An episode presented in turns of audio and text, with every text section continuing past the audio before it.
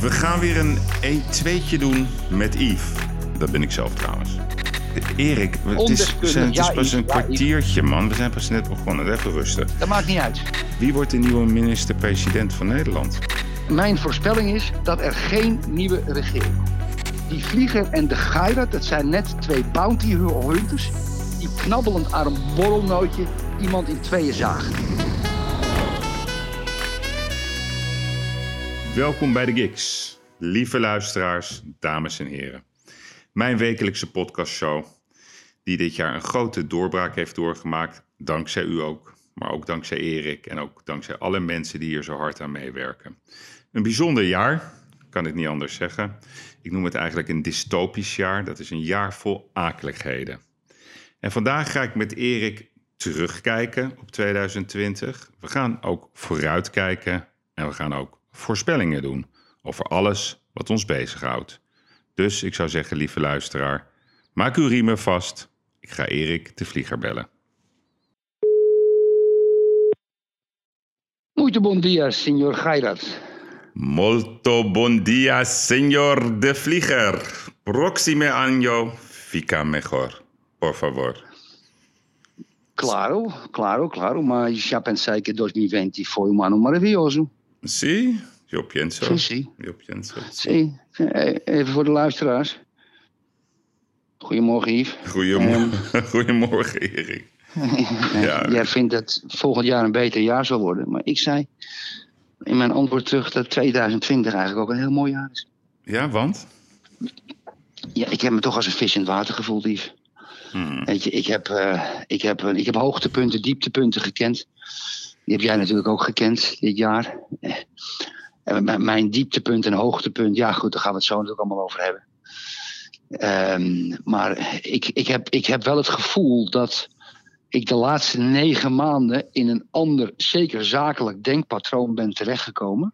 Hmm. Eh, wat me een beetje heeft onderscheiden van de rest. eh, die allemaal aan het infuus liggen, lopen te klagen, schreeuwen.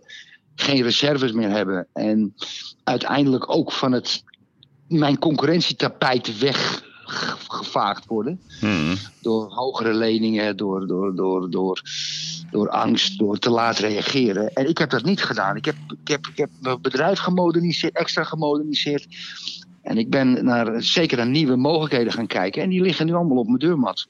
Hmm. Ja, maar dat is ook wel een beetje. Wij houden allebei, moeten we toch ook aan de luisteraars vertellen. Wij zijn ook wel een beetje gek op crisissen. Wij houden van problemen. Dat voelen we ons om de een of andere manier prettig. Is ook ons gevaar. Ja. Zijn toch Ja, altijd op zoek naar, ellende en zo. Maar Erik, Nou voor- voordat we gaan beginnen. Ja, ja, ja, ik vind het sowieso laatste podcast van het jaar. De oudejaarsshow. Ja, ik heb, ik heb er ongelooflijk veel zin in. Ik heb hem ook goed voorbereid. Ik hoop dat dat er ook uit gaat komen. Mm. Dus ik zat even te denken.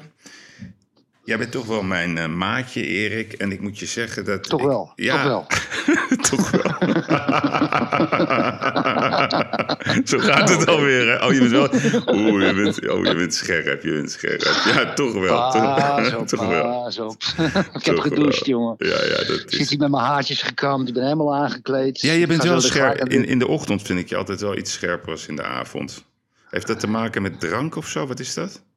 Nee, nee, nee. Ik ben moe. Ik ga, sta vroeg op. Ja. Ik ben fit. Ik werk. Ik ga proberen zo vroeg mogelijk aan het werk te gaan. En s'avonds, ja, om uur of 10, 11 Yves, eh, ben ik al een beetje klaar. Ja, oké. nou, dan doe je het goed. Dan ik naar bed. Ik ga, als ik naar bed ga, slaap ik ook gelijk.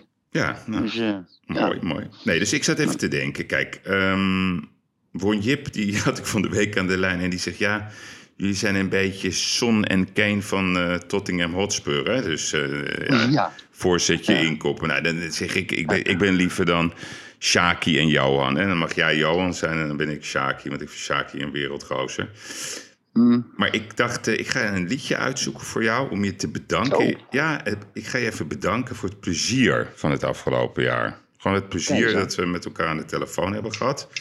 Dus ik heb een liedje voor jou. Daar gaan we even lekker voor zitten. Veldhuis en Camper. Erik, ik wou dat ik jou was. Daar gaan we. Maar ik wou juist dat ik jou was. Gewoon een dag niet mezelf was. Dat ik alles was wat jij was. En jij was dan wie ik was. En wij dan nog steeds wij was. Mooi hè? Ja, ik vind Veldhuis een camper. Ja, geen, nou, ja, ga maar. Ontroerd. Ja, ontroerd hè? Oh, lekker. Ja. Hey, dus Die kat hier op het terras die zit me aan te kijken. Joh, wat maakt die nou voor een geluid? zijn de katten Ik heb een trouwens... zwerfkat. Ja, Ik heb een is, zwerfkat. ja, één of meerdere? Nee, eentje. Die andere heb ik weggejaagd, want die is zo dik en vet. Die bedelt overal. Maar deze zwerfkat is klein. Die kwam hier gewond aan een week of acht geleden. Helemaal bloed, mager. Hmm. En ik ben naar een dierenarts gegaan. Ik kan hem niet pakken. En ik heb wat dingen gehad voor, de, voor vlooien en wurmen. Met eet hij op. En dan komt drie keer per dag, staat hij hier voor de deur te jengelen. Ik geef hem eten. En we hebben een band. We hebben een band. Maar ik mag hem niet aanraken. Oké, oké. Voor je het weet komt er weer een nieuw virus, hè? Ja. Ja. ja. Ja. Heeft Appie weer meer werk. hey, eh, de oude dierenarts, hè? hey, Erik, we gaan even beginnen met- jouw eh, persoonlijke hoogtepunt van 2020. Wat was jouw persoonlijke hoogtepunt? Ja, daar, daar, daar deed ik net al een beetje een doekje over. Dat, dat is een verhaal, dat is misschien ook leuk voor de, voor de, jongere, voor de jongere zakenmensen onder ons. Hè. Kijk, mijn hoogtepunt en mijn dieptepunt, die zitten eigenlijk verweven met elkaar. Ik zal het proberen zo kort en bondig uit te leggen. In februari, maart, je moet voorstellen, ik zit in twee industrieën. Eén is roerend goed, ik ontwikkel, ik verkoop huizen. Hmm. Toeristisch of aan, of aan de lokale markt, dat maakt niet uit. Dat breidt zich steeds verder uit. Door de hele Algarve hoop ik. Tafira, Faro, Lagos, Portimao. En, en ik heb ook een bedrijf, dat is een toeristisch bedrijf. Daar hebben wij acht eh, resorts, ehm, een de grootste tennisclub van Portugal en een golfbaan. Daar heb ik 250 mensen in dienst. Toen in februari, maart dat coronaverhaal aankwam rollen, toen, toen schrok ik heel erg. Ik, ik, ik schrok heel erg, want ik wist dat ik in, met mijn industrie in het epicentrum van de ellende lag. Ja, omdat het toeristisch is. Nou, dus wij zijn, en ik heb een partner in mijn toeristische bedrijf, wij zijn per direct in dezelfde week dat hij een beetje Europa hitte, Hmm. zijn we maatregelen gaan nemen. Wat zijn dat maatregelen? We zijn eh, voor gaan bereiden dat ons personeel, of een groot gedeelte van ons personeel, in een lay-off terecht kwam. Er is een soort arbeidstijdverkorting. Dus we hebben gekeken welke leveranciers er mee moeten werken, wat we gaan heronderhandelen. Met alle banken hebben we een deal gedaan. Wel rente, geen aflossing. Ja, heel belangrijk. En we zijn op elk dubbeltje gaan zitten. Leasecontracten, dingen. Wat hebben we wel, wat hebben we niet nodig. Dus dat zijn we gaan doen. Dat is één. Ten tweede ben ik persoonlijk ben ik me gaan voorbereiden op het post-corona tijdperk. En dus ik ben gaan zoeken daar waar de ellende het hardste gaat, gaat binnenkomen. Er zijn heel veel bedrijven die zitten eigenlijk nog aan de infuus van de banken vanuit de 2008, 2009 kredietcrisis. En we zijn gaan onderhandelen en banken hebben nog probleemportefeuilles, et cetera, et cetera. Dus mijn dieptepunt heb ik geleidelijk aan naar een hoogtepunt gebracht. En het grootste hoogtepunt, en het is echt mijn hoogtepunt van het jaar. Er speelde een, bespreking met een enorme Amerikaanse bank. die heel veel geld in Portugal investeert. En die over heel Portugal probleemportefeuilles van Portugese banken kopen. Zijn in, principe, in principe zijn het klerenleiers. Hyena-fondsen noem ik het. Kopen hele portefeuilles en gaan dan executeren. Maar daar waren wij mij al in gesprek. Ik had al een zaak met ze gedaan. Daar waren ze van onder de indruk. En met een andere partner, een bouwer, kregen we de 24e, een einde van een discussie die we met die Amerikanen en presentatie hadden gehad, kregen we een belletje dat ze met ons exclusief willen werken in de Algarve. Dat houdt in, als zij een probleemportefeuille van een bank kopen van anderhalf miljard, en er zit 400, 500 miljoen rond goed in de Algarve in, zijn wij boots on the ground. Ja. En dan gaan we meedoen in een partnership. Nou, dat telefoontje, ja, dat kwam uit Amerika. want De hoge jongens gingen zich ermee bemoeien. Mooi verhaal. Dat telefoontje was voor mij een hoogtepunt. Er zat alleen één kanttekening bij van die gast. Dat was uniek.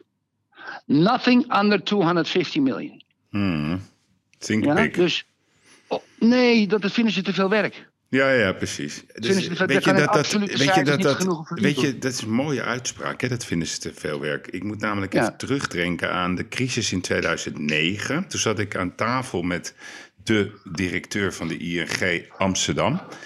En een hele aardige gozer. Eh, ik noem zijn naam ook, omdat ik, omdat ik hem eh, best wel mag. Theo Pauw. En toen, Best wel mag. Ja, ja, ja, ook. Ik ben wel een beetje... Oh jezus, Erik. Hey, luister, jij zegt net tegen mij, ik ga het kort houden. Joh. ik, ik, ik heb inmiddels al koffie gezet en een sigaret opgerookt. Jouw hoogtepunt was gewoon Erik de crisismanager. En dat was ook je dieptepunt. Punt. En die jouwe? En Ja, die dat, jouwe? ja, dat ga ik je vertellen. Maar even dat verhaal van, van, van 2009, omdat dat een mooie les is. Je zei namelijk iets heel interessants, interessants daarnet. Te veel werk. In 2009, dat was de kredietcrisis.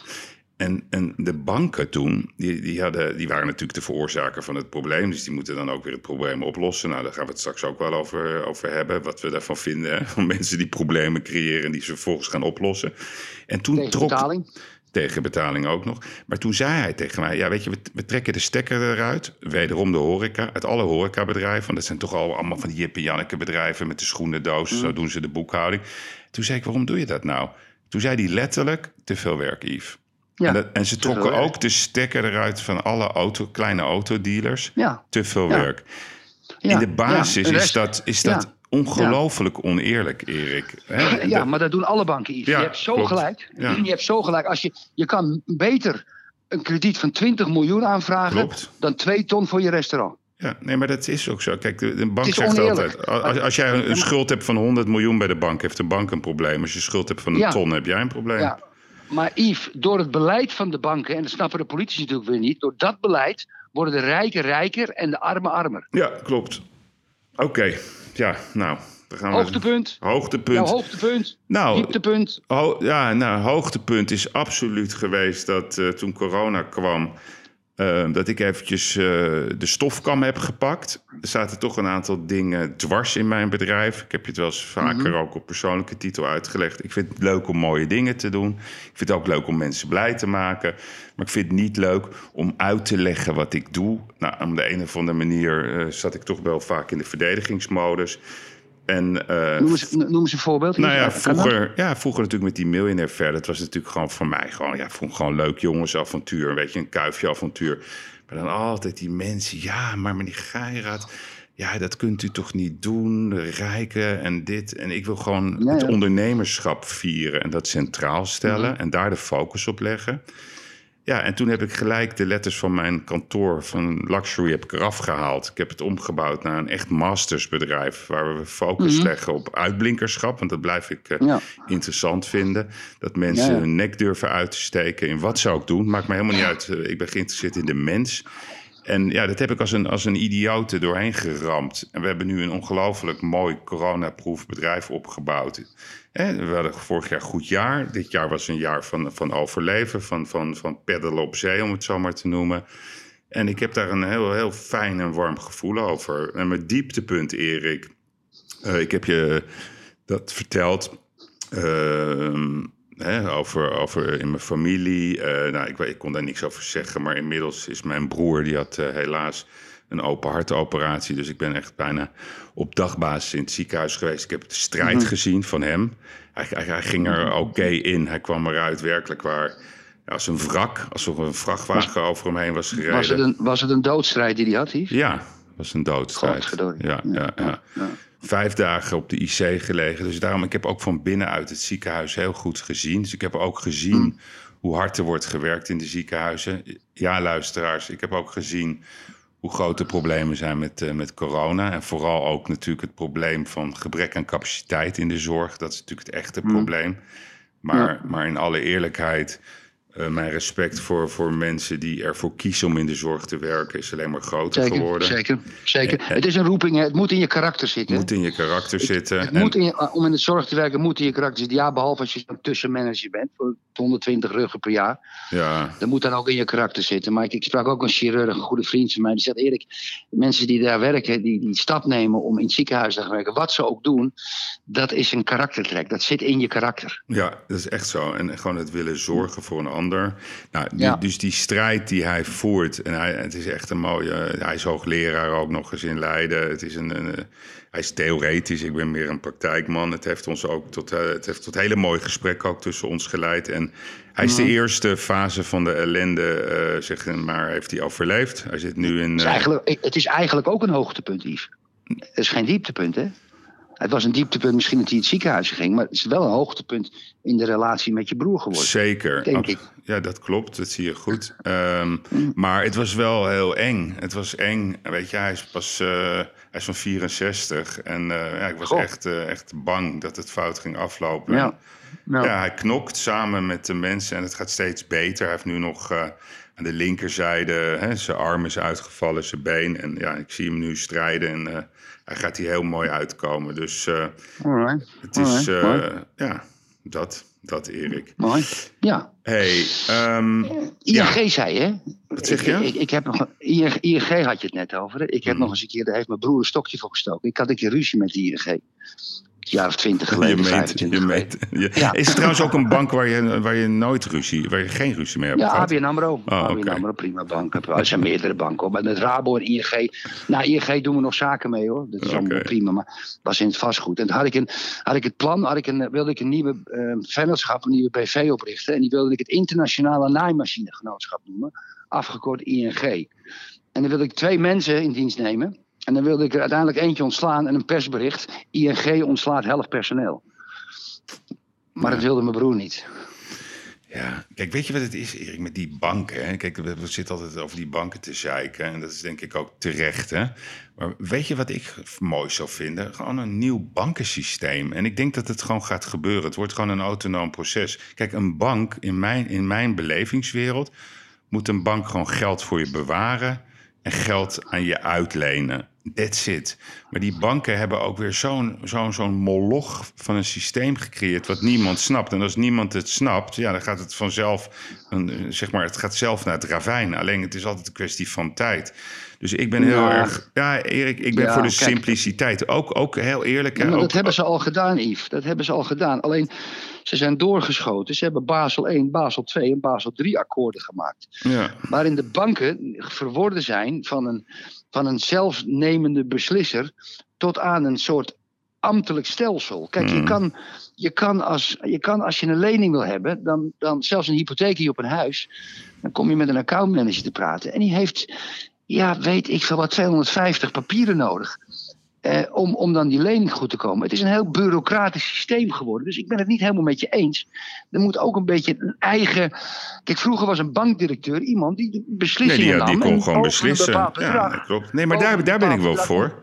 Maar, maar ik ben niet Ja. voor, voor zeg maar, wat eronder hangt. Ik moet altijd denken aan, aan, die, aan die nationale naaierij van Egon. Hè? Dat, volgens mij heb ik dat wel eens verteld. Hè? Hoe we allemaal genaaid werden met die polissen.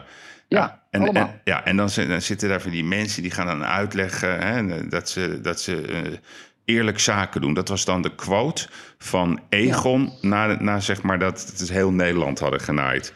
Ja, Het is een totale oplichtingspraktijk geweest Ja. hè, van die Egon. Hè? ja totaal. En dat mocht allemaal. Ja, en, en, en, en die gasten zijn... Ja, ja, ja, ja, want die kregen kickbackcommissies. Dus, Kickbackcommissies, exact. ja, nee, dus Erik, er moet, de, we moeten echt naar, naar, naar een nieuw eh, monetair systeem, naar een nieuw bankensysteem, waarbij banken gewoon doen zoals dat in de oudheid ging. Geld uitlenen en geld geven. En je moet dan ook de bankdirecteur kunnen vertrouwen dat hij een bepaalde kennis, kundigheid en vaardigheid heeft. En, en ze moeten gewoon mensen helpen om hun dromen te realiseren. Of dat nou het kopen van een huis is of het opzetten van een bedrijf. En ze moeten kappen met al die verschrikkelijke, verschrikkelijke ingewikkelde constructies. Ja, Erik, dat vind ik echt. Dream, on. Oké. Weet je, kijk, het is. Maar als ik niet Erik, hey, als ik niet meer mag dromen. soort- Ja, maar mag je niet Nee, meer dromen klopt. dan? Kom op, Nee, zeg. sorry, sorry. Maar kijk, je krijgt als je een bank belt, krijg je een soort Rob Jette aan de telefoon. Een of andere robot. Ja, die helemaal niks Had van je, jou weet. hij was trouwens, had je hem gezien op de had wel een heel leuk overhemdje met het zwart-wit. Met, met die nationale kennisquiz of zoiets. Vanochtend, vanochtend kwam hij weer op Twitter en had de D66, dat reclamebureau, had een filmpje gemaakt dat hij in twee minuten, hè, dan gaat de klok lopen, in twee minuten alles kan zeggen. Dat deed hij, dat deed, hij, dat deed eh, hij Cortés in Amerika al, dat deed die minister-president in, in Nieuw-Zeeland al, die dame. En dan kopiëren ze dat en dan gaat hij het ook doen. Ik geloof die mensen niet. En waarom geloof ik die mensen niet? En al helemaal niet Rob Jetten en al die lui van de D66 in de Tweede Kamer. Waar waren ze met de toeslagenaffaire? Hmm, Voor mij zijn ze definitief af. Het is Omzicht en Leiden die het gedaan hebben. En voor de rest zijn ze voor mij definitief af. Re- Erik, betekent het is, we ondeskundig. zijn, het is Ja, pas een ja, kwartiertje, man. We zijn pas net begonnen. Even rusten. Dat maakt niet uit. Oké. Dat maakt niet uit. hey, ik wou even jouw hoogtepunt van de podcast. Dat had ik je gevraagd. Wat, wat, wat, wat, jouw, wat vond jij het mooiste uh, podcastmoment uh, van jezelf in 2020? Ja, ik twijfel tussen die rand die ik verleden week had over. Uh, het institutioneel over, racisme. Hè, over het institutioneel racisme. En, en, en natuurlijk een fragment met, met Hugo de Jonge dat hij geknipt werd. Ja, dat we, dat we allemaal zagen. Dat die, dat, de grote crisis. Het land staat in brand. Waar gaan we naartoe? Natuurlijk een coronacrisis. En toen, ja, werd Hugo in de krant zijn haar geknipt door zijn Zal ik maar kiezen dan? Dat vond ik.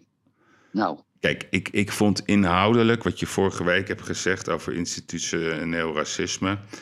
Uh, we gaan het niet klef maken vandaag, maar dat vond ik echt, echt by far jouw beste analyse van een ongelooflijk complex probleem. Ik vind dat je dat. Uh, ik zeg ook tegen alle luisteraars die vandaag luisteren: luister terug wat Erik toen zei. En heb ik het over 26 jou. minuten. Ja. 26 ja, minuten. Ja. Nee, maar en ga erover praten. Uh, je hoeft het niet eens te mhm. zijn met wat je gezegd hebt, maar ga erover praten, ga erover nadenken. Ik vond de stilte opmerkelijk, maar dat wisten we al vanuit zeg maar. Niet normaal. Vanuit, vanuit mensen, laat ik ze zo maar even noemen, die continu ons maar lesgeven over wat dat dan is. Ik heb best wel veel mensen ook gesproken over wat je gezegd hebt. En het was, uh, het was, het was een zeer, zeer, zeer goed onderbouwd verhaal. Wat, wat mij betreft uh, een denkdocument is van 2020. Maar toch, Erik, toch, Erik kies ik, want ik mhm. hou ook wel van een beetje humor. En, we, gaan er, we gaan er toch nog even nog één keer naar luisteren. Ja, oké. Luisteren, ja, ja, want jij krijgt er van mij mijn, mijn Manolev, maar dan de Van Basten woord. ja. het, het fragment over Hugo de Jonge. Mhm. even, genieten. Luister er naar terug. Hugo de Jonge heeft een cv, HAVO, leraar. En is nu eigenlijk een van de belangrijkste mensen. Die moet alles coördineren als het gaat om de gezondheidszorg. Levensgevaarlijk. Maar wel mooi schoenen, hè? Maar hij, maar, maar weet je wat het is? 89% van Nederland steunt dat.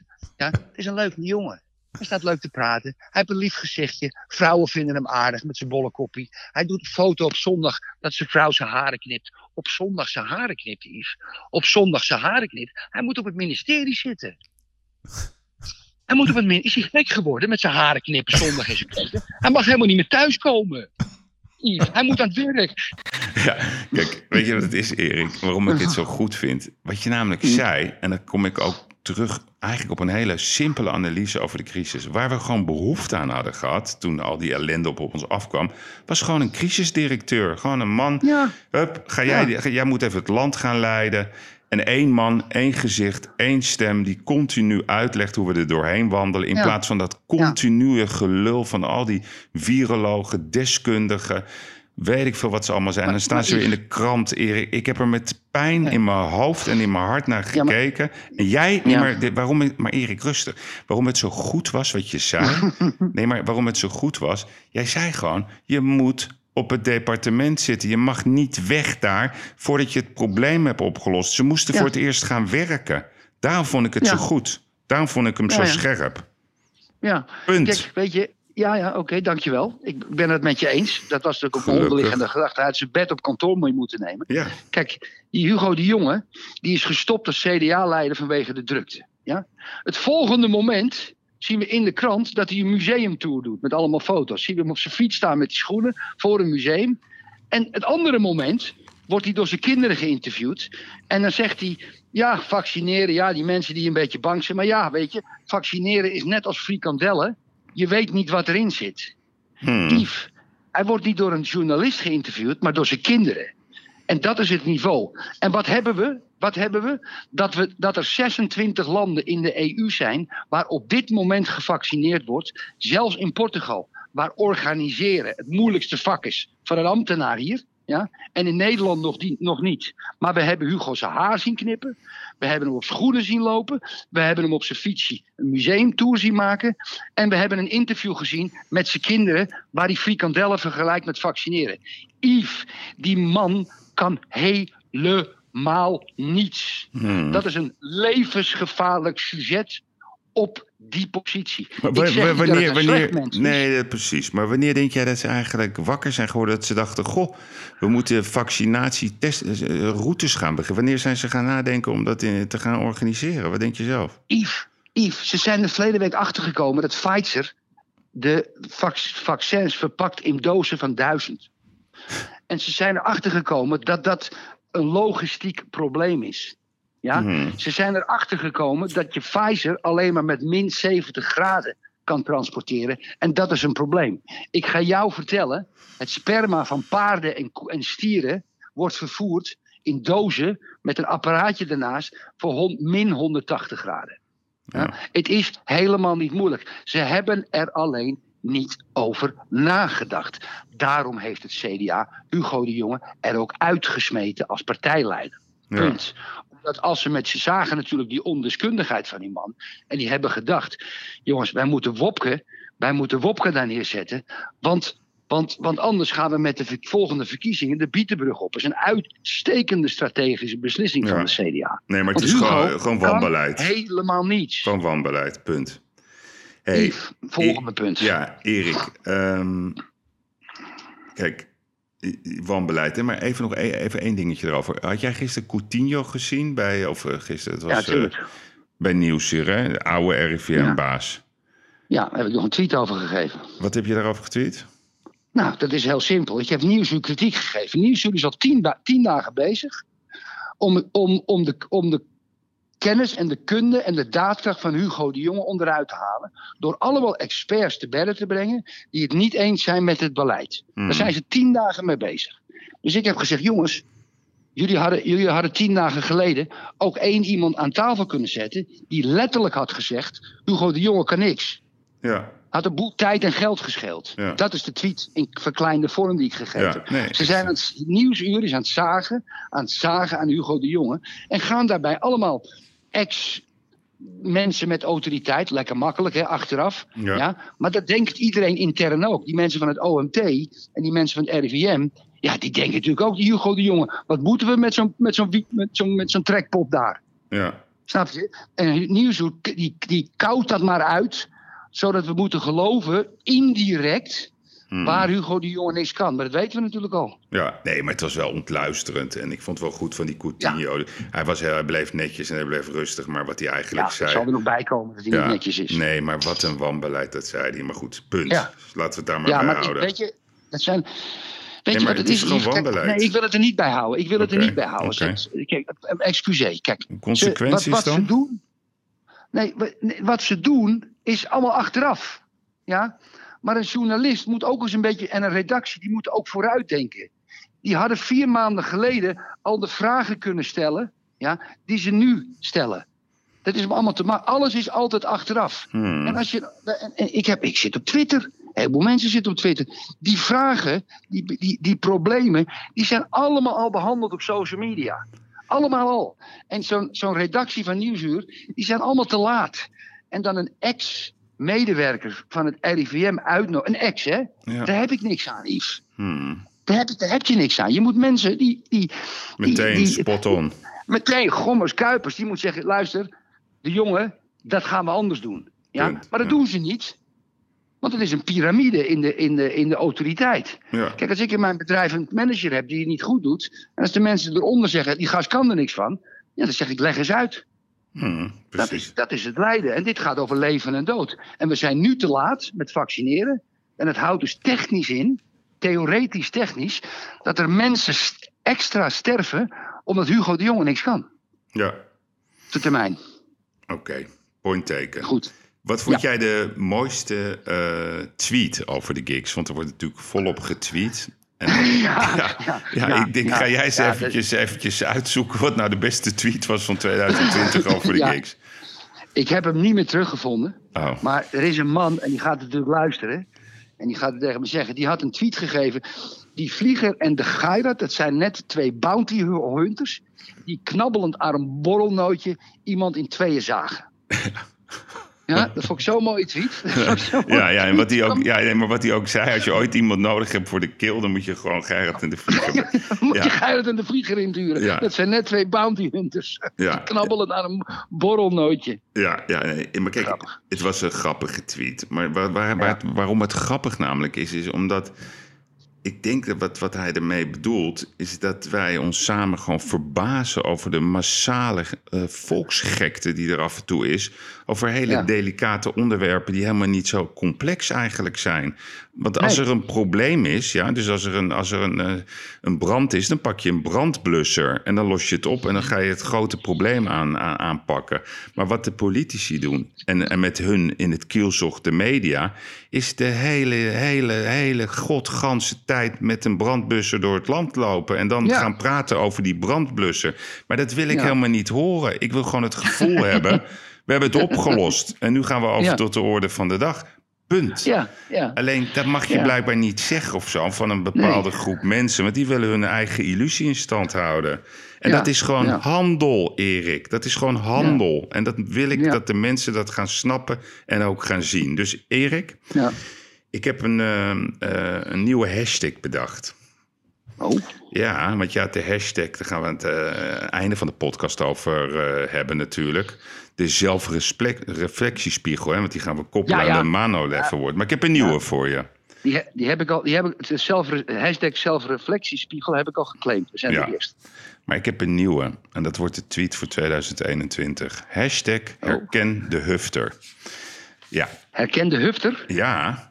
Want kijk, Ja, die jij- moet ik even claimen, Yves. Dat doe ik even nu. Want ja, anders, ja, anders, anders, anders zijn we de Sjaak. Wacht even, ja, ga door met praten. Dan kijk ik even. Want als, dus herken, herken- her- de hufter. herken de hufter. Kijk of hij er is. Herken de hufter. Ja, die is er. Oké, nou dan moet je die even, eh, even vaststellen. 2010. Zullen, we- nee, die kan ik niet vastleggen. En herken de hufters. Mag Ja, ook. die hebben we. Oké. Herken de hufters, Yves. Die is er. Die ga ik eventjes nu... Oké. eventjes Selecteer alles. Ik gooi hem nu even gelijk op Twitter as we speak. Anders eh, loopt iemand anders ermee weg. En dat willen we natuurlijk niet, hè? Ja. Herken de hufters. Ja, en waar- waarom, waarom, ja, bam. Waarom zat ik daarover na te denken? Want kijk, jij bent natuurlijk mijn collega proleet, hè? Dus dat eh, hebben we vorige week Nou, geleerd. Ja, ja. Inderdaad, ja, echt een proleet. Ja. De, de niet, niet beschaafde persoon. Maar weet je wat een hufter is, Erik? Want de hufter, dat dat is op zich best wel een, heeft een mooie geschiedenis. Hè? De hufterigheid en de verhuftering die is een beetje ontstaan in 2000 en 2002. Dat werd toen een best wel een populair eh, naampje. En dat kwam door de tokkies. Ja, de tokkies en de deelnemers aan het televisieprogramma van Big Brother. Dus dat werden toen ja, hufters genoemd. Maar weet je wat een hufter echt is? Dat is gewoon een asociaal persoon. Ja. Dus, dus, dus het mooie van internet tegenwoordig is, dan kan je altijd heel goed kijken, wat is dat? Nou, en wat is een hufter? Is een, dat is een informele aanduiding voor iemand die zich bij herhaling niet conformeert aan de geldende sociale regels en omgangsvormen en zich daarmee schuldig maakt aan asociaal gedrag. Alleen wij denken dat een hufter dat dat te maken heeft met bumperkleven of met verkeersagressie.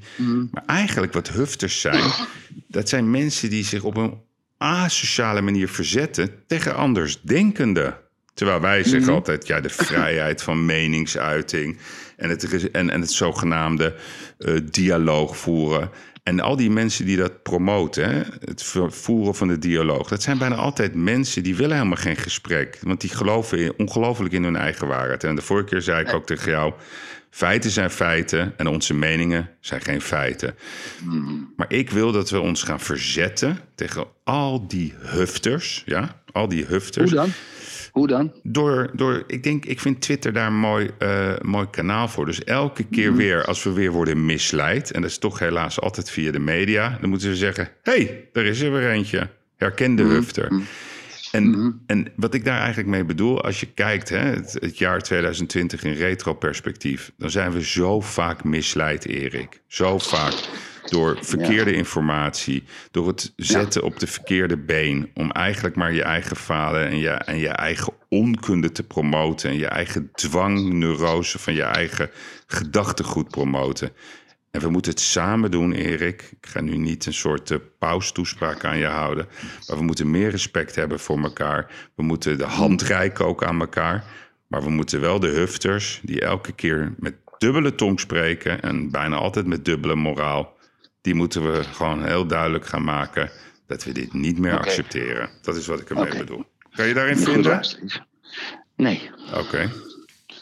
nee, nee. Ik kan me natuurlijk vinden in de, in, in, de, in de fijne gedachten die je hierbij hebt. Dat, dat, dat, dat is een hele, hele beschaafde manier hoe we met elkaar om zouden moeten gaan. Mhm. Maar kijk, Nederland, en jij zei Twitter. Nederland is niet een land zoals Frankrijk, bijvoorbeeld. En waar elke zondag en zaterdag mensen de straat op gaan om te pro- pro- protesteren. In alle Franse steden. Wordt ook een beetje onder de pet gehouden, maar dat kan je op social media zien. Nederland denkt dat hij via social media wat kan betekenen.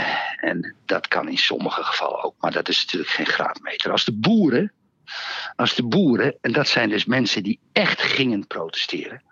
Er was een groot gedeelte van, gedeelte van Nederland was het wel mee eens. Maar de zittende macht, de journalisten, de, de, de politici, eh, de mensen met, met, met belangen, die waren allemaal tegen de boeren, omdat de boeren het verkeer stilzetten, over het Malieveld heen reden, ook wel door, af en toe door de politie gearresteerd zijn. Protesteren, ja, protesteren doet de Nederlander niet. Ja, en laten we nou eerlijk zijn. De leugens van het kabinet van Rutte met al dat weglakken van, het, van allerlei dingen die gebeurd zijn de laatste drie, vier jaar. De hele toeslagenaffaire. Ja, hoe we zijn voorgelogen. Hoe we zijn voorgelogen. Ja? En zelfs, Yves, dat Rutte en Wiebes en Ascher, in principe de hoofdschuldigen van de toeslagenaffaire, ja, zijn gepakt op heterdaad.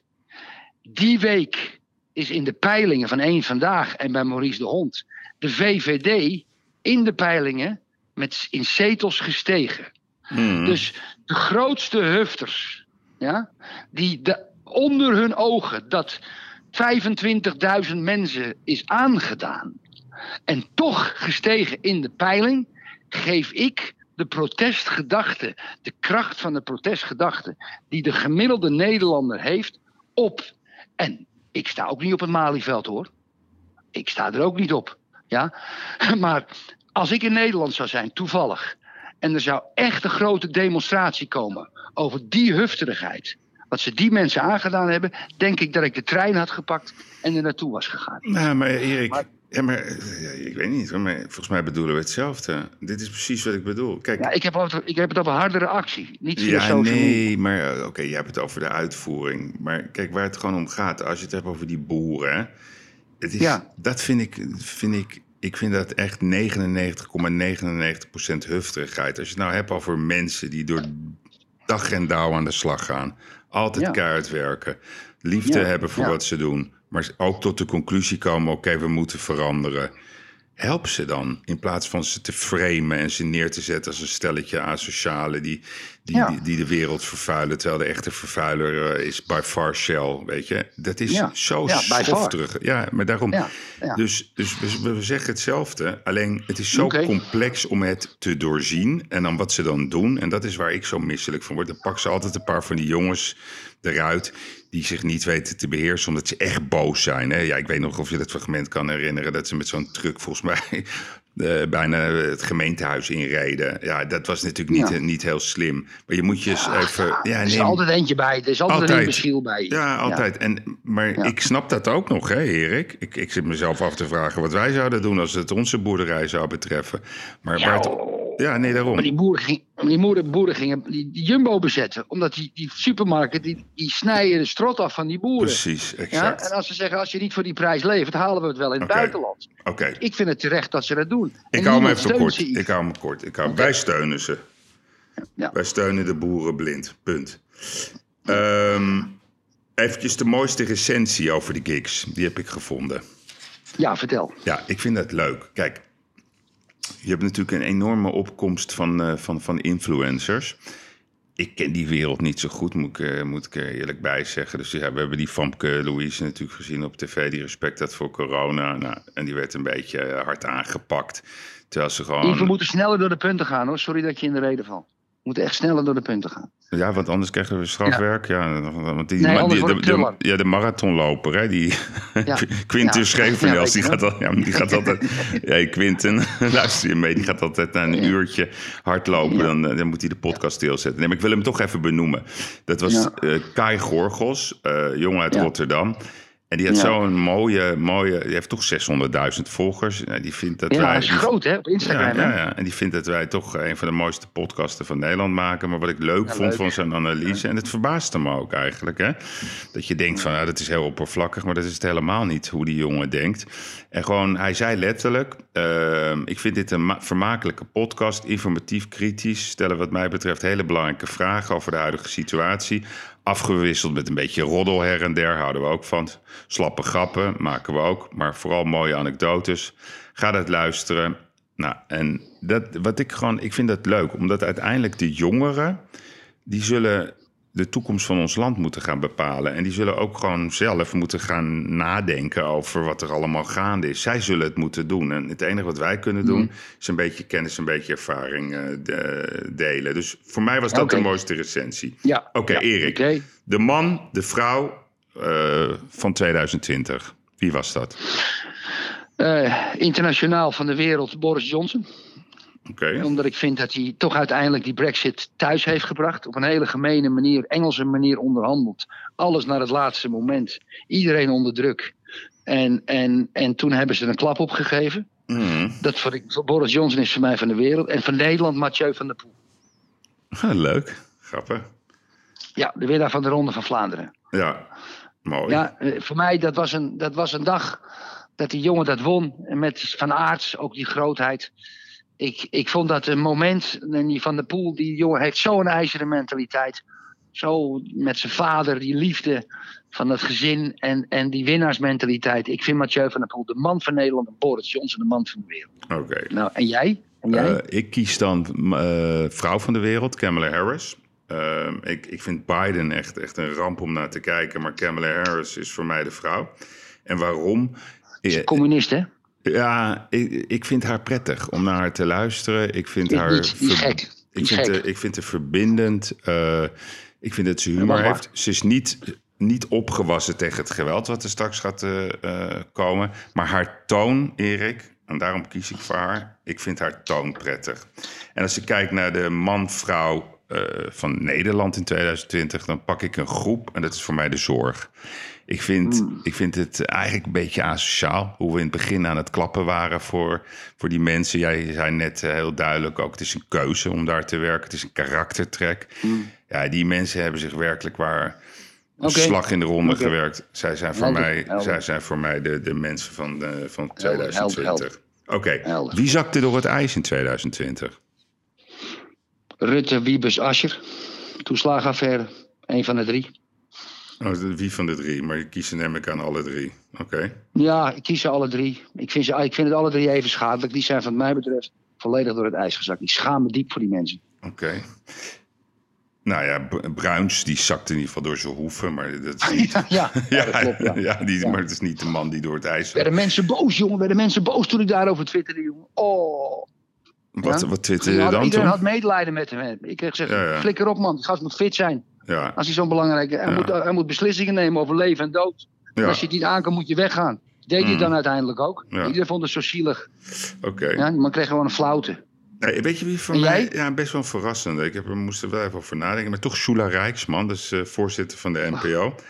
Heb je er gehoord bij WNL? Ja, bij WNL. Eh, Wat, wat, ze zei letterlijk, Erik, ze zei letterlijk... ehm, ja, we doen ons best. En ik zeg er ook bij, hè? gewoon eh, open, we zijn open. Ik heb haar twee of drie keer benaderd om een keer een gesprek te hebben over de NPO. En dan kreeg zo'n woordvoerder aan de lijn. En nou ja, weet ik veel, verschrikkelijke gesprekken met dat soort types. Ze willen geen hard gesprek, ze willen geen kritisch gesprek. Het enige wat zij Nee, doet is haar verhaaltjes vertellen bij op één of een andere zender die bij haar hoort. Dus ja, dan krijg je nooit een mooi gesprek. Hè? Dus ik bedoel, het gaat niet om, de, om, omdat mijn mening de juiste is, maar ik heb moeilijke vragen aan haar. Daar wil ik gewoon over praten. Ja. Maar wat ze letterlijk zei, Erik, ze zei het letterlijk bij WNL. Ja, ehm, eh, we hebben toch ook eh, ons best gedaan om, om, het, om het goede geluid en, van de politiek te vertellen en van Nederland. En we kregen zelfs complimenten van de politiek. Dat geloof je Ja. toch niet, Erik? Het is, het is, het is geld. En maar ze zei het. Erik, het is geld van de belastingbetaler. Het is ons geld. Het is geld van de luisteraars. En wat willen wij? Wij willen gewoon onafhankelijke journalistiek. We willen gewoon kritische vragen. En het mag schuren. Het, het, eh, we hoeven het ook niet met elkaar eens te zijn. Maar je wilt toch geen complimenten van de politiek? En vervolgens, Erik... Nee, maar Erik, we gaan even door. Vervolgens ook nog eens voor vier jaar geleden hadden ze een documentaire over Jesse Klaver. Nou, die hebben ze door druk van de publieke media teruggetrokken. En waar komen ze nu mee? Met een documentaire van Sigrid Kaag in begin januari. En dan zegt ze: Ik heb hem nog niet gezien. Maar ik heb wel gehoord dat het heel onafhankelijk is. Je gelooft het gewoon niet. Je gelooft, gelooft het niet. maar het is de Maar ja, waarheid. ze, is, ze- wordt door een eigen werknemer geïnterviewd. Hè? Het is verschrikkelijk. Ja, bij WNL. Hè? Kijk, en, en, en ze zegt, we zijn gewoon objectief. Ze zei het gewoon. Ja. Ja, en inderdaad, het compliment dat ze van de politiek kregen, ja, dat is, dat is ook een belediging. Dat is, dat is gewoon een belediging. Ja, Dat is een belediging. Dat is, dat is het bevestiging dat je geen goede journalistiek doet. Ja, met je sterreclames. Hey. Trouwens, over reclames gesproken. Ja, Ik, ik, ik, krijg, ik krijg, wij, jij en ik, krijgen steeds meer sponsorverzoek ja. voor onze podcast. ja. Maar, ja, maar kijk, wij, wij- onze podcast, dat is, ja, die tikt wel tegen de honderdduizend keer aan. Nee, Plus je 200. website, plus, 200, ja, ja, 200. plus je website, plus je YouTube. Ik zag 60.000 op YouTube, of twee weken geleden. Ja. En ik had toevallig iemand aan de telefoon. Die, die belde mij op op de FaceTime en die zat met zijn mediaadviseur te praten. En eh, ik zei, die had begon ook over onze podcast. En die zegt, ja, maar over, ik zeg, hoe krijg je nou, hoe kan je nou daar handel, hoe, hoe kan je nou wat mee centjes verdienen? Want we hebben ook kosten en tijd en we willen een onderzoeksteam, et cetera. Hij zegt, nou ja, Erik, jullie kunnen best even, je, je kan heel makkelijk, eh, heel makkelijk kan je geld verdienen. Je, je, je- gewoon vier adverteerders. En eh, ja, ik zeg, maar hoeveel brengt dat dan op? Hij nou wel vijf, zesduizend in de week. Ja. Ik zeg, maar jongen, ik laat me toch niet neuken voor een cola. Dus die man die schrok heel erg. Ik zeg, wat moet ik gaan doen? Moet ik, moet ik gaan roepen, drink Lipton Ice? Ja? Nou, allemaal lachen natuurlijk, had hij nog nooit gehoord. Maar wist ook niet wat hij moest zeggen. Maar hoe zit dat nou, Yves? Ja, nee, maar Erik, gewoon, we hebben het er wel een keertje over gehad. Hè? Voor, want je weet ook, toen zaten we te hakken op de Rabobank. En toen kreeg ik een verzoek van zo'n mediabureau. Van de, ja, de Rabobank wil jullie podcast sponsoren. Ik zeg, ja jongens, dat heeft helemaal geen zin, joh. Dat is een goed idee. Ik heb een idee. Ik heb een idee. Als we nou gewoon elke week zeggen dat de Rabobank een rotbank is, wat ze ook zijn. Mm. Ja? En, dan, en dan na vier weken gaan we naar ze toe. En dan zeggen we, om het niet te zeggen, hoeveel krijgen we dan? Voor welk bedrag houden we onze mond? welk bedrag? Ja, we kunnen ons mond houden. Ja, dat is ook een soort reclame. 1 miljoen. Miljoen. Ja, Jij bent er ook eentje. Ja. Die miljonairsvers zitten veel in je hoofd, Yves. Nee, ja, nee, maar Erik, ja, nee, maar, dit, maar zie je voor, dus ik ga dan tegen jou roepen. Ik zeg, Erik, Erik, wat heb je gedronken vanochtend? En jij dan, Coca-Cola, Coca-Cola. en dan zeg ik, Ja, wat leuk. hè? ja, en ik heb hier voor me zo'n flesje. Ik, nou, ik, Erik, smoothie van. Coolbest. Coolbest. Ja. Oh, wacht even, Yves. Ik moet mijn kat wat te eten geven. Ja, kijk eens aan. Ik loop even naar de keuken. Dat doe ik nu. En kijk eens aan. Oh, ik heb alleen friskies. Maar ja, dat is heel goed voor zijn vacht. Dus ik ga het maar geven. En dan weer 2000 euro. Zo werkt het toch? Ja, nee, geweldig. En, maar eh, als jij in een, in een of andere pak moet hijsen... en dan ga je voor zo'n bus staan met Coca-Cola erop... voor hoeveel doe je dat dan? Dus eh, wij gaan allebei in een mooi pak. hè? 50.000 euro. Dan doe je het wel, oké. Ja, ja 50.000 euro. De Ja. man, hè? Ja, ja. En dan gaan we een beetje Ja, gek ja. doen en een dansje maken... en dan zeggen we dat het allemaal fantastisch is, die troep van Coca-Cola. Oh nee, dat mag ik dan, dan Ja. mag je het woord troep weer niet erbij zeggen. Oké, Ja, begrijp maar ik vind, ik, vind, ik vind een colaatje op zijn tijd lekker hoor. Ja, ja, Koud. colaatje Oh, lekker, man. Ja, hè? Weet je wat ook zo gek is, Yves? Ik, ik, ik, ik- op mijn LinkedIn-profiel. Ja? Mm, Daar, daar, daar, ja. daar, werd, daar kan je zien wie dan op je profiel kijkt. Hè? En daar keek iemand van bij mij, twee mensen die me, dat me ontzettend intrigeerden. Eén was een Tweede Kamerlid, ik ga de naam niet noemen, vind ik niet netjes. Hm. En de tweede was iemand van de Erasmus Universiteit, waar Ab Osterhaus werkt. Hm. Dus je zit er te kijken, je zit ook op jouw LinkedIn te kijken. Ja, ik had ook een aparte van de week. Nee, wat was het? Ja, vorige week. Eh zou ik haar naam noemen of niet? Of is dat asociaal? Nee, dat mag je best noemen hoor, vind ik. Ja, Maureen van Elshuis, adviseur van de Nationale Politie. Ik denk, wat doet die nou op mijn profiel? Jeetje, kijk Ja. eens uit het raam, Yves. misschien staan ze al te post. Ja, ja omdat zijn, wij, zijn wij staatsgevaarlijk? Ja, zou kunnen. Hm, Ik ben er wel eens geweest volgens Ja, je vroeg het Ja. toch, toen kwam ze bij jou binnenvallen. Maar brengen wij de stabiliteit van Nederland in gevaar? Het lijkt erop. Ik vind, ik, dus luister, ja, ik doe gewoon een oproep Misschien aan Marien. misschien- eens een koffie met me drinken, want eh, ik ben hartstikke lieve man, maar eh, kritisch ga ik blijven hoor. Yves, als wij boven krijgen dat Jaap van Dissel 6 miljoen heeft gekregen, dan valt de regering, hè? Ja, Als wij, Pieter Omzicht, het wel laten toegeven dat Rutte tegen Sibran Buma gezegd heeft dat hij op moest houden om over Demming te, te, te, te vragen te stellen, dan hebben we een serieuze crisis in Nederland, hoor. ja. Dus, dus ik denk wel dat er bepaalde staatsgevaarlijke aspecten in deze podcast zitten. Ja. Maar dat maakt het ook spannend natuurlijk. Nee, en ook wat Maar wij natuurlijk... onszelf niet te groot maken. hè. Nee. onszelf niet te groot Nou, Erik, pas op hè. Kijk, we hebben ook toen die, die voorspelling gedaan eh, van, de, van de lockdown. En dat hebben we gewoon niet gedaan Ja. op basis van wishful thinking, maar gewoon op Ja. basis van feiten. Omdat wij wisten dat er vier scenario's lagen en we wisten gewoon dat het ging gebeuren.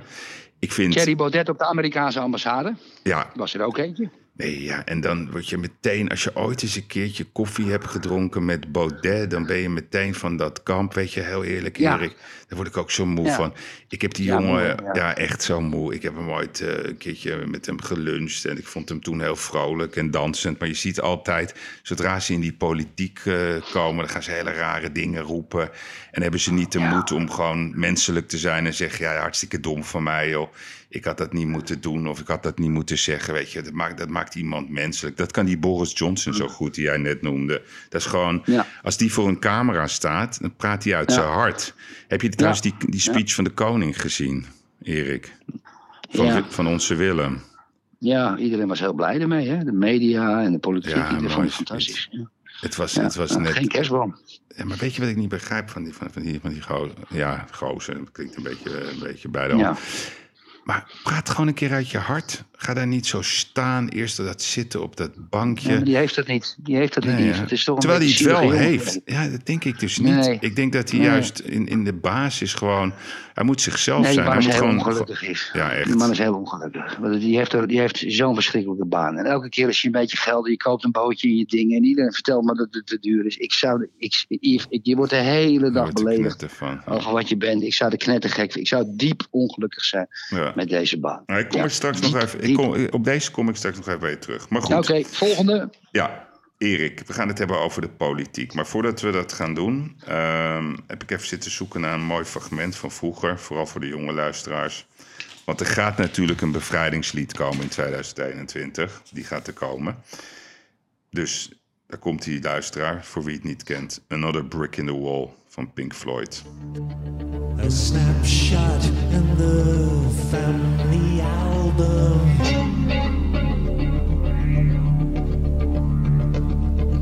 Daddy, what else did you leave for me?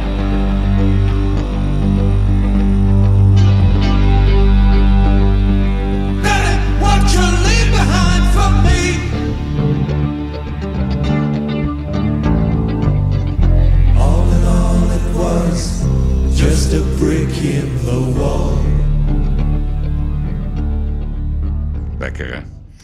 Ja, maar ik adviseer de luisteraar. Er is een hele lange versie van gemaakt. Ja, klopt. Iets van acht of negen minuten. Die moet je, dat begin van dat nummer, dit is een, dat is zo ongelooflijk fantastisch. Ik adviseer de luisteraar om die hele lange versie eens te luisteren. Dat is u, uniek. Hmm, Oké.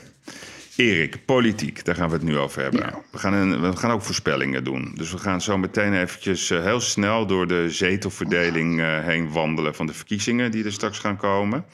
Maar voordat we dat gaan doen, Erik, ga ik even een stelling in de groep gooien. En dan zeg ik, politiek, Erik, dat is iets waar niemand wat mee heeft, behalve de politici zelf. En wat zeg jij dan? Niet waar? Niet waar? Kijk of je begrijpt Ja, wat ik ermee bedoel. Nee, oké, brand er maar af. Nou, ik heb heel veel met politiek bijvoorbeeld. Ja, maar weet je wat ik, Ik ermee heel veel bedoel? met politiek. Ja, Maar waarom, Nou, nee, bedoel wat ik er eigenlijk mee bedoel. Kijk, ik vind als je volksvertegenwoordiger bent. ehm, en je gaat op die stoel zitten.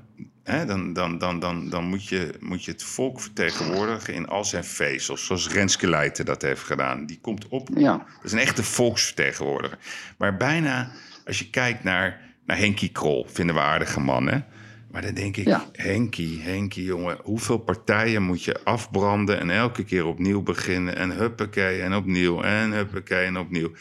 Kijk, een politicus moet op een gegeven moment ook gewoon denken, ik ben er gewoon voor het volk en niet voor mijzelf. Ja, maar dat denkt Henk Krol ook. Maar dat denkt Henk Krol ook. Je moet Henk Krol niet onderschatten. Dat Nee, is zo van onder- een beetje salvende man. Ja. Dat, is een hele, dat is een hele slimme gast hoor. Ja, ik vind hem misschien heel slim en hij is misschien heel zalvend. Maar op een gegeven moment moet je ook gewoon denken... misschien is dit iets waar ik helemaal niet goed in ben. Hoeveel van die splinterpartijen moeten we hebben in Nederland? Daar word je toch helemaal Nou. knettergek van? Nou, het wordt tijd voor een keer de goede splinterpartij. Gaat zoals Code Oranje, die wat groter worden. Ja, ik begrijp Ja? dat je dat zegt. En ik, en, en, en- Nee, dat zeg ik ook onafhankelijk. Kijk, voor rechts wordt het steeds moeilijker. Het is of Forum of PVV. Ja, dat zijn toch twee nee, partijen. Daar moet rechts. je je wel nee, thuis maar, bij voelen. nee, maar ik wil af van rechts-links. Ik wil er vanaf. Ik Ja, ga het hele jaar ja, volgend jaar roepen... kappen Ja. met die rechts-links. Ik laat het me niet meer klopt. etiketteren. Ik vind het gewoon onzin. Nee, dat kan. Dat heb je ook gelijk in, Yves. Daar heb je ook gelijk. Daar heb je ook gelijk. Oké. Ja. Maar goed, de lessen van 2020. Wat was goed. Erik? En wat, was, wat deed echt, echt, echt pijn aan de ogen? Dus het, het goede politieke moment, wat je toch wel goed vond. Dat je, eh, we kunnen niet de hele tijd maar lopen ze zeggen dat ze niks kunnen. En wat was echt verschrikkelijk? Nee, ik begin met het verschrikkelijke. Eh, niet alleen. Wat echt pijn aan mijn ogen deed, was. was ja, ik heb het eigenlijk. Het is ook weer media. Maar dat was de, verkiezingsnacht eh, met Trump. Bij, bij op één. En daar kwamen ook politici en ex-politici. En. Ehm, want ik kan wel over de toeslagenaffaire en, en het wanbeleid corona. Dat, dat, dat, dat, hebben mensen ook wel een beetje gehoord nu, ook in Ja, onze podcast. Zeker. Voor mij was de verkiezingsnacht. De verkiezingsnacht van Trump en al die mensen aan tafel onder leiding van Charles Groenhuizen en die dame. Dat, dat deed zo pijn aan mijn ogen. Want ze konden niemand vinden die durfde te zeggen. eh, of er e- één dingetje goed was aan Trump. Eén, één dingetje. Ze waren gewoon de hele nacht Trump het afbranden. En, en hoopten maar dat hij verloor. Mhm. Dat, dat die- deze subjectiviteit, deze kinderlijke subjectiviteit, dat deed pijn aan mijn ogen onder leiding van Charles Groenhuizen. Mhm. Hè, En, en ja, en wat was goed? Ik weet het niet. Ik geef de microfoon aan jou. Ik geef de microfoon aan jou. Nou, wat ik, wat ik zelf goed vond, laat ik daarmee beginnen, is eh, de slagvaardigheid van het UWV. Eh, je, kan, je kan een hele lange discussie voeren of, of het allemaal klopt. Hè? Al die sommetjes die ze ons hebben verteld en dat je zoveel Ja. terugging. Maar wat wel goed was, Goed er waren veel ondernemers in nood. De snelheid waarmee de, Ja. de, de, de organisatie, het UWV, een en ander heeft opgetuigd. En ervoor gezorgd heeft dat het geld toch bij de mensen kwam. Dat is Ja. echt, echt een prestatie van formaat. Dus, eh, ben ik, helemaal met je eens. Ik, weet was even, helemaal, helemaal vergeten. Ja, helemaal met je eens. Ik weet even niet wie de baas is van het UWV, maar ik vind dat, eh, mag ook wel een keer gezegd worden. Dat vond ik echt eh, indrukwekkend. Ja. En, en wat ik slecht vond, dat was vooral de, zeg maar, ze zeggen, ja, als je kijkt naar het gewoon wat we allemaal op ons af hebben gekregen, was zeg maar de consequentheid van de inconsequentheid van het beleid. Nou, en wat bedoel ik daarmee? Kijk, als er een probleem is, zoals dat kwam met corona, ja, weet je, laten we even, even vaststellen, Erik. Het WHO heeft letterlijk gezegd, hè, letterlijk in januari, it's a Chinese virus, 23 januari 2020. Ja, Ja, dus oh, dat komt allemaal hier niet naartoe. Dus dat kan je niet iedereen in Nederland verwijten. Het kwam als een tsunami op ons af. Nou, dus ik heb heel veel begrip dat het heel moeilijk was toen. Maar we wisten het best wel snel. En er is altijd één, één gouden regel bij een crisis. Dat je in één keer met de hakbel er doorheen moet. En niet de salami-methode. Dus elke maand weer een nieuwe regel. Dat is een vernietigingssysteem. Ja. Waar je bedrijven mee kapot maakt. Waar je mensen verdeelt. Dus dat was voor mij ehm, het moment van 2020. Het inconsequente. alright. Politicus van het jaar 2020. Omzicht en, eh, en Renske Leid.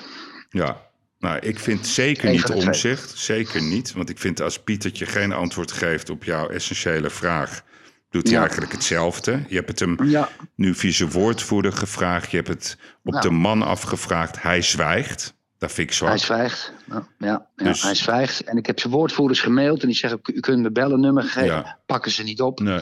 Ja, dus, dus het is waar. Dus het is waar, dames en heren, dat Rutte bij Sibran Buma naar binnen is gelopen en gezegd heeft: jij moet om zich stop laten stoppen om verdere vragen te stellen over Joris Demmings. Dat is gewoon waar. Precies. Dus En de vraag is: waarom? Renske krijgt het van ons. We gaan, ik, Ja, ik, ja. ik vind ook dat we iets moeten. Wat zullen we doen? Zullen we, Wat zullen we naar haar Nou, we sturen? gaan een cadeautje sturen naar de Tweede Kamer, naar Renske, iets leuks. Iets leuks. Ja. Een leuk Iets leuks. truitje. eh, Truitje of zo, iets leuks. eh, ehm, Wat vindt ze leuk? en, ik wil eh, gewoon iets leuks. Een kistje wijn, zeg eens. Wat, wat, wat denk je dat ze leuk vindt? Ja, ik denk een lekker, een lekker kistje wijn, Yves. Mooie wijn. Ja? Mooie, mooie wijn. Ja, ik denk wel dat ze dat lekker vindt. Ik denk wel dat het een levensgenieter is thuis. Ze komt uit Haarlem, hè, Oh ja? Renske? Ja, ja. ja, ja. Ik heb haar wel eens geïnterviewd bij Café Weltsmet. Heel vroeger. En eh lieve vrouw had ze ook de kind gewoon bij haar, weet je wel. Dan moest je dan maar gewoon rekening mee houden. Ook met het interview. Vond ik fantastisch. Goed, Ja. goed, goed, goed mens. Goed mens. Goed mens, bevlogen. En het gekke ervan is, en dan komt hij weer. De SP is niet beloond in de, in de, in de voorspellingen van de, van de zetels, aantal zetels. Ze hebben geen, geen beloning gehad van het volk. En Rutte wel. Onwaarschijnlijk Nederland. Nog niet. Nog niet. Ja, punt. Oké, welke politicus krijgt van ons... Oké, dus de Manolev Award die komt eh, aan het einde. Maar wie, welke politicus krijgt van ons de Manolev Award? Eén persoon. Wiebes. Eén persoon. Wiebes. Wiebes. Oeh, dat vind ik een goeie. Wiebes. Ja, ik wil hem Wiebes. eigenlijk geven aan Lodewijk Asscher. Met zijn gelul over de Prins Bernhard-tax, schijnbeweging. En dan die- dat, dat Ja. nep-excuus op Facebook. Denk ik, jongen, man, hey, wake up. Hij heeft negen dagen niet getwitterd, heb ik vanochtend bekeken. Maar ik vind Wiebes ook. Heb je een muntje? Zullen we hem even tossen? Want ik twijfel. Wie, ik vind, Wiebes is, Wiebes is kop Ja. en, en, en, en, en Asscher Asscher is... munt. Ja, Eén één seconde. Ja, hier. Eén, twee. Jij hebt gewonnen, weer. oh, Ja, Oké. Asscher, je hebt weer gewonnen. Lo- de, de, Sorry. Lodewijkje. Ja, een Lodewijkje. Goed zo. Ja. Oké, dus wat we hem sturen dan is een zak, eh, een, een, een mooie tissue, een zakdoekje. Nee, zakdoekjes. Van Kleenex. Kleenex. Hey, Erik, krijg je weer 2000 euro. Kleenex. Kleenex. Stuur hem een zak hooi, Yves. Een zak met hooi. Want het is een zak hooi. Beste interviewer 2020. Jeroen Pauw. En 19 en 18 en 17 en 16 en 15. Jeroen Pauw. Oké. Ik had zelf... Geen concurrentie. Oké, oké. Nee, ik ga jou gewoon een keer gelijk. Maar ik had zelf Gi- Gislaine Plag van Radio 1. Ja. Ik, ja. ik, heb een, Ja, ik weet niet eens hoe goed. ze eruit ziet, maar ik vind haar... Ik vind haar prettig om naar te luisteren. Ik zit vaak Ja, in de auto zo, eh, en dan, ja, ik vind het een fijn iemand. Goed, en ik vind haar wel kritisch. Maar jij wilt. Pauw. Ja. is wel usual suspect, hè? ja, maar het is toch de beste. Oké, hij is wel de beste. Ja. Oké, Ja. maar, maar dan met in de slipstream eh Gislaine Plag. hey, trouwens. Erik, ik zal je wat vertellen. Weet je wat wij gaan doen? Want dit, dit, ik heb zo'n lange lijst nog. We gaan deze uitzending in tweeën knippen. Dus we gaan een oudejaarsshow doen. En eh, die gaat op een gegeven moment eindigen. En dan gaan we lekker eh, een tweede deel maken. Dus dan krijgen de mensen van ons twee showtjes. Ja? En dan gaan we er eentje vandaag plaatsen en eentje morgen. Ja, dat gaan we doen. Dat gaan we doen. Oké, helder. Goed idee. Leuk dat we het zo in één keer beslissen. Ja, ja eh, voor Het de scheelt wel een boel lekker rustig, want ik wil wel door die punten Nee, even heen jassen. Nee, we, we redden het niet in één podcast. Dat is onmogelijk. Oké, Erik. Alright, een veelgestelde vraag van alle twitteraars. En dat eh dank daarvoor trouwens, voor die grote betrokkenheid. Ja. Wie wordt de nieuwe minister-president van Nederland? Eh, Yves, daar heb ik een, een hele theorie over bedacht. Eh, daar heb ik goed over Ik nagedacht. neem even een slokje van mijn Cool Best smoothie. Ik doe even de Ceres de Fave Aqua de Nascente open. Anderhalve liter, één seconde. Ik drink uit de fles. Eh, eh, weer, vier, weer vier ruggen. Wat een lekker water. Mm, jeetje. Mm. Ik zou er bijna mijn tanden niet mee durven te poetsen. Zo lekker is het. Oh, heerlijk, die Best. En ik neem ook nog een Marlboro Light... waar ik lekker mijn longen Ja, mee ik ga ook. Vernietigen. even. Marlboro Lights. Ja, met Mm. mijn big aansteker. Even kijken. Eh, eh, komt ie? Mm, Marlboro Lights. Het moment van de ochtend. Goed, de minister-president. Daan, kan je even een Douwe Egberts kopje koffie voor papa maken? Ja, oké. En mag ik dan een, een espresso, jongens? Een cappuccino espresso? Oh nee, Nespresso, ja. Nespresso. Ja. hey, ik zie een EasyJet vliegtuig in de verte. Zou die weer op tijd de mensen naar de bestemming brengen? Oké, de nieuwe minister-president, Erik.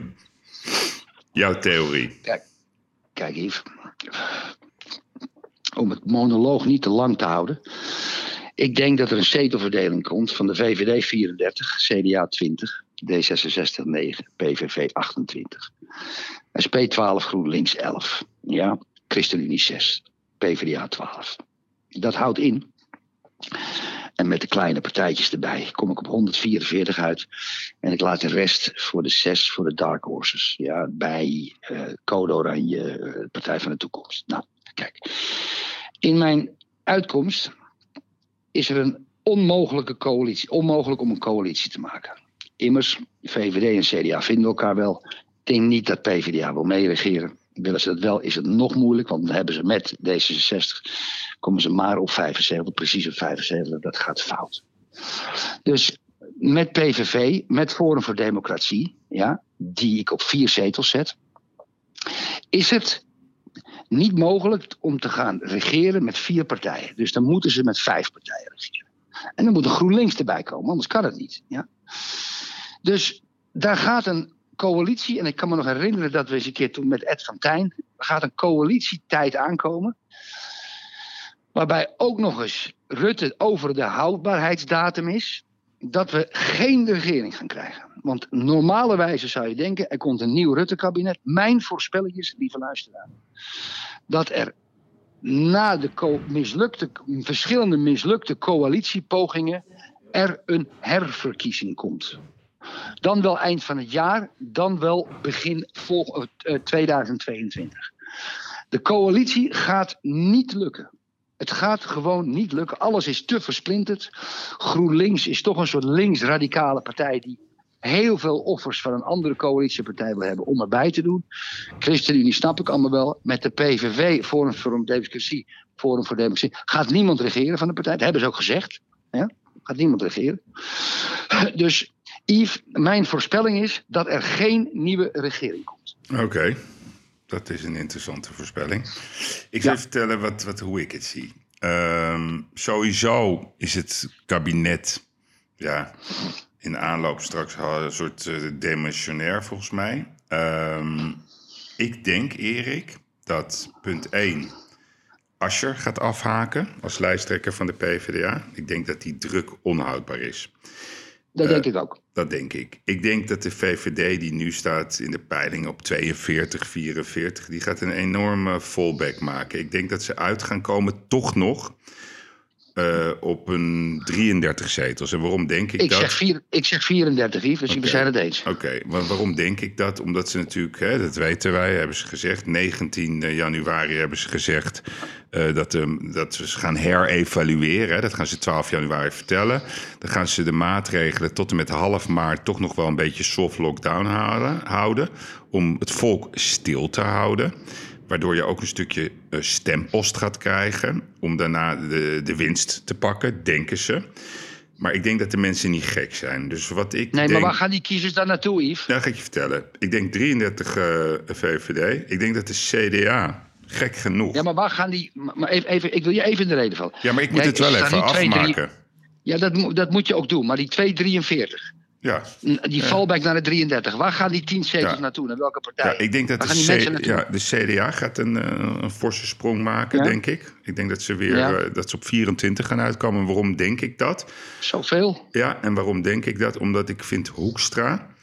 Uh, veel kritiek op de man, maar ik vind hem wel een leider. En politiek is wat mij betreft wel altijd een beetje een soort idols. Hè? Dus wie, wie, wie komt het sterkste over? En ik vind hmm. Hoekstra als leider, als persoon, de beste papieren hebben. Um, ik Hoekstra ga... is levensgevaarlijk, maar dat ga ik je later nee, uitleggen. Ik, ik, ga, ik, ga, ik zeg je er ook meteen bij dat ik niet op de beste man ga stemmen. Maar ik bekijk het nee, gewoon. Ik zeg dat hij levensgevaarlijk is. Ja, ja, hoor ik. Maar ik kijk het gewoon onafhankelijk. En dan zeg ik, nou, van, van dat hele groepje wat, er, wat daar staat, maakt, de, maakt hij in ieder geval op mij als leider de sterkste indruk. Of ik hem nou goed vind mm. of niet, is een ander verhaal. D66, Erik, ja, die hebben nou eenmaal een soort vaste achterban. Uh, ik hoor Sigrid Kaag nog noemen dat ze de, de minister-president wil worden. Nou, dat kan ze vergeten. Maar die gaan toch nog 12 zetels pakken. Nou, en dan nee, hoor. de PVV. Ik denk dat de PVV uh, de dark horse wordt. Ik denk dat die minimaal 25 zetels gaan pakken. Ik heb ze op 28 staan. Oké, okay, dat is een heel fors. Mm. Dan denk ik dat de SP zo rond de 11 gaat eindigen. GroenLinks rond, uh, ook rond 11. Misschien nog zelfs mm. minder. Die hebben hun glorie en hun ja, brilliance eigenlijk een beetje verloren. CU is wat mij betreft stabiel, zes zeteltjes. Forum, ja, ik denk toch dat ze op vier, vijf zetels gaan uitkomen. En waarom denk ik dat? Omdat ze een vrij sterk social media apparaat hebben. Heel veel mensen volgen het nieuws helemaal niet. Dus ja, die, die, die zullen wel aanwezig blijven. PvdA, die gaat terugvallen van ja, 13, 12 zetels. Partij voor de Dieren, Erik, rond de vijf. En dan Denk, die zie ik nog wel één tot twee zetels pakken... omdat dat stemmen per post, Ja. dat heb je ooit goed gezegd... dat, dat Ja. snappen zij goed. Nou, dan, Ja. dan hebben we... De, dan dan, zijn we, het, oh, we zijn het bijna eens met de zetelverdeling. Hè? ja, maar weet je wat ik het liefste zou Dan willen? kan je geen coalitie maken, Yves. Je kan Nee. geen coalitie maken. Nee, je kan, je kan in de basis... Je hebt je- vijf partijen nodig. Ja, je hebt dus- vijf partijen nodig. Ja, nee, dus wat je. Kijk, want omdat ze de PVV uitsluiten. en ze sluiten in de basis natuurlijk ook dan de SP uit. Ja, dan kom je op een soort, soort, soort rampenscenario met VVD, CDA, D66, ChristenUnie. en waarschijnlijk de PVDA. Nou, dan, dan, zit, je, zit je net op een beetje meerderheid. Maar de mensen willen dat helemaal niet. Dus, dus, jou, Nee. dus jou, jou, jou, jouw voorzetje van er komt helemaal geen kabinet. Nee. Dat, dat zou best wel eens kunnen. Dat zou best wel eens Ja. kunnen. Moet er niet aan of, denken. Of, of Omzicht is zo slim dat hij een week voor de verkiezingen het verhaal openbaart van Rutte, Siebrand, Buma over Demming. ja. Maar zou, ik Kijken je, wat er dan gebeurt. maar zou ik je vertellen wat ik Ik eigenlijk... ga code oranje stemmen en niet alleen maar omdat mijn zoon daar zit. Ja? Wij hebben het altijd over die directe democratie. Je moet het partijprogramma, je moet die partijuitgangspunten lezen. Hmm. Dat is echt een partij die, zeg maar, echt binnen dat ombudsmansysteemprincipe de burgers directe inspraak wil geven. En dat beloven ze allemaal, ja, al die partijen. Maar zij doen het echt. En daarbij heb ik ook vertrouwen in Richard de Mos. Ik weet, hij staat onder druk, omdat hij verdacht is in een soort corruptiezaak. Zijn boek is nu uit, koop dat boek. Dan zie je hoe het zit. En, maar wat ik van Richard het mooiste vind, is dat hij gezegd heeft: Dames en heren, mocht ik schuldig bevonden worden en hij moet ergens gaan schoffelen met een taakstraf, dan treed ik af als partijleider. Kijk, dan ben je een kerel. Ja, Dan nee, ben je een kerel. ik begrijp het. Maar weet je, weet je op, wie, op wie ik ga stemmen? Op de partij die gaat zeggen... wij gaan twee derde van de overheid saneren. Ik wil naar een samenleving... Ik wil naar, ik wil naar een nieuwe samenleving. Ik zal je vertellen hoe ik, dat, hoe ik dat voel. Ik wil naar een participatiemaatschappij. En wat bedoel ik daarmee? Ik wil dat de mensen... eh, betrokken worden in de dingen die ze echt belangrijk vinden. Kijk, nu is het zo. Moet je code oranje stemmen, Yves? Ja, maar dat, dat, dat, dat weet je, ik, ik geloof niet in, in, in, in, in, in welke politieke partij dan ook. Die weer een mooi verhaaltje gaat vertellen. en weer bereid is tot het compromis. Je moet gewoon zeggen: wij gaan gewoon die overheid veranderen. We gaan gewoon terug naar een normale, kleine. eh, liberale overheid die er voor de mensen is en niet voor hunzelf. En als je dat wil realiseren, Erik, dan moet je gewoon twee derde van de mensen naar huis sturen. En niet dat ik ze naar huis wil sturen, maar je, wij hebben nu geleerd. En wat hebben we nou geleerd in 2020? Heel, een heel duidelijk ding. Normaal, dan, dan gaan ze van feestje naar eh, establishment eh, bijeenkomst, eh, naar Brussel, naar Davos, weet ik veel waar ze allemaal naartoe gaan. Maar ze moeten gewoon werken, Erik. Je moet gewoon ochtends opstaan en je denkt, oké, ik ga een probleem oplossen. Ik ga de boeren helpen. Ik ga Schiphol eh, veranderen. Ik ga de straten mooier maken. Ik ga de probleemwijken oplossen. En niet allerlei gesprekken. Ik wil naar een participatiemaatschappij. En wat ik ook wil, Erik. Ik wil ook naar een, naar een samenleving waar we de beste jongetjes van de klas en de beste meisjes van de klas, ongeacht van welke kleur ze ook zijn, ook dat vind ik allemaal een rare discussie. Het gaat gewoon om kwaliteit. Die moeten, vind ik, voor ons land werken. Kijk, ik heb even zitten, naar een vergelijking zitten zoeken. Wat denk jij, Erik, dat het gemiddelde salaris is van een voetballer in, in de eredivisie? Gewoon het gemiddelde salaris. Dit is officieel getal van de Federatie van Betaald Voetbalorganisaties. 80.000 euro, 100.000 euro? Ja. 290.000 euro. Dus dat betekent... Dat hè, geld. Ja, dus de rechtsback van Vitesse die verdient meer dan Rutte. Dat klopt toch niet? We moeten naar een samenleving waarin gewoon ook er geen discussie is dat de beste mensen die ons land leiden, die mogen wat mij betreft prima betaald worden. Want zo werkt het gewoon. Daar moeten we gewoon eerlijk over zijn. Mensen willen ook gewoon, als ze heel goed zijn, ook daarvoor betaald worden. Dat zie je in de sport. Waarom niet in de politiek? Waarom kunnen we Ja, niet gewoon... Yves, Yves, Yves, Ja. alle ambtenaren hebben een salarisverhoging gekregen tijdens corona. Omdat ze thuis moeten werken. Het meer koffie kosten, weet ik veel wat. En de verwarming aan moeten zetten. Terwijl het gewoon geweigerd is in de Tweede Kamer om de zorgmedewerkers een bonus te geven. Ja, Maar- Ik bedoel, en iedereen pikt dat maar. En die ambtenaren, die, die zorgmedewerkers, die pikken het ook. Maar die kunnen nergens. nee, maar die hebben geen kans. Nee, maar ik vind, weet je, Die ik, ik vind, vind ook naar de luisteraar. Kijk, ambtenaren wordt altijd maar in een, in een negatief daglicht gezet. Dat vind ik heel onterecht. Hè? Ik vind, we hebben in Nederland fantastische ambtenaren die onzichtbaar zijn. Ik noemde net eh, de, ba- de baas van het Zeker. UWV. Zeker. Ik vind het zelfs gemeen om altijd maar ambtenaren, ambtenaren. Maar dat komt omdat ze door die politiek, zeg maar, meegezogen worden in een negatief verhaal. Ik zeg jou, ik wil gewoon dat we onze apparaten gaan veranderen. Ik wil naar een flexibele eh, organisatie. Ik wil niet naar een, een, een land wat wordt geleid door ondernemers. Dat werkt ook niet. Maar ik wil wel naar een land wat wordt geleid door pragmatische mensen... die er gericht zijn om de mensen blij te maken. Want we zijn allemaal heel kort op aarde. Dat vergeten we allemaal wel eens. We moeten naar, naar een andere samenleving. En dat is de partij die dat gaat uitspreken. Die krijgt mijn stem. Ik heb het nog bij niemand zo expliciet gehoord. Bij niemand. Nou, moet je code oranje stemmen. Kijk, weet je wat het is? Er komt ook een ministerie van efficiëntie. Krijg ik dan, eh, Erik, krijg ik voor jou dan wat geld als ik elke keer ga roepen code oranje, code oranje? Nou ja, ik weet niet of je het weet. Ik heb al 1500 euro naar binnen gehaald. Nee, dat doe ik drie keer te zeggen. Oké. Nee, ik, wil ook, kijk, ik, ik zit ook te wachten op de partij die met het ministerie van Efficiëntie komt. Yves. En dat blijf ik zeggen. Alle overheidsbestedingen, en je ziet het overal. Alles wat ze bouwen, doen, het gaat over het budget heen. Ja? Binnenhof, de Betuwe-lijn, de hele flikkershap. Je moet een ministerie van efficiëntie maken. Met 50 mensen en 50 assistenten, of met 100 assistenten. In Utrecht, auto's, elke overheidsaanbesteding. We rijden er even naartoe en we gaan kijken of het goed is. Alles boven de 5 miljoen. Gewoon mensen die een goed salaris krijgen. Eh, die, die, die, die zuinig kunnen denken. En die al die overheidsaanbestedingen. plus de contracten die daaraan vasthangen. Hè, want ik, als ik een pand bouw. en maak ik met de aannemer een deal. en als hij over budget gaat. en ik kan het niet uitleggen. is het zijn probleem. Nee, als de overheid een weg maakt en het gaat over budget. moeten wij als belastingbetaler bijbetalen. Dat heb ik nooit begrepen. Nee, dat heb klopt. ik nooit begrepen. Binnenhof 300 miljoen. Oh, sorry, het is 450 miljoen. Erik? Ik wil een ministerie van efficiëntie. Ja, die krijg je van me. Maar ik wil dan Dank ook eh, in Utrecht. Maar ik wil het ministerie van plezier erbij. Gewoon dingen die we leuk vinden. Dat moet ook gewoon erbij horen. We moeten niet terug naar het Calvinisme. Hè, zoals dat er ooit was. Dat voel je gewoon dat, dat, daar, dat we naar naartoe worden geduwd. Daar gaan we het ook in Ja. deel 2 van de podcast over hebben. Over de Great Reset. Dus wat, Ja, ja. wat houdt dat nou precies in? Hè?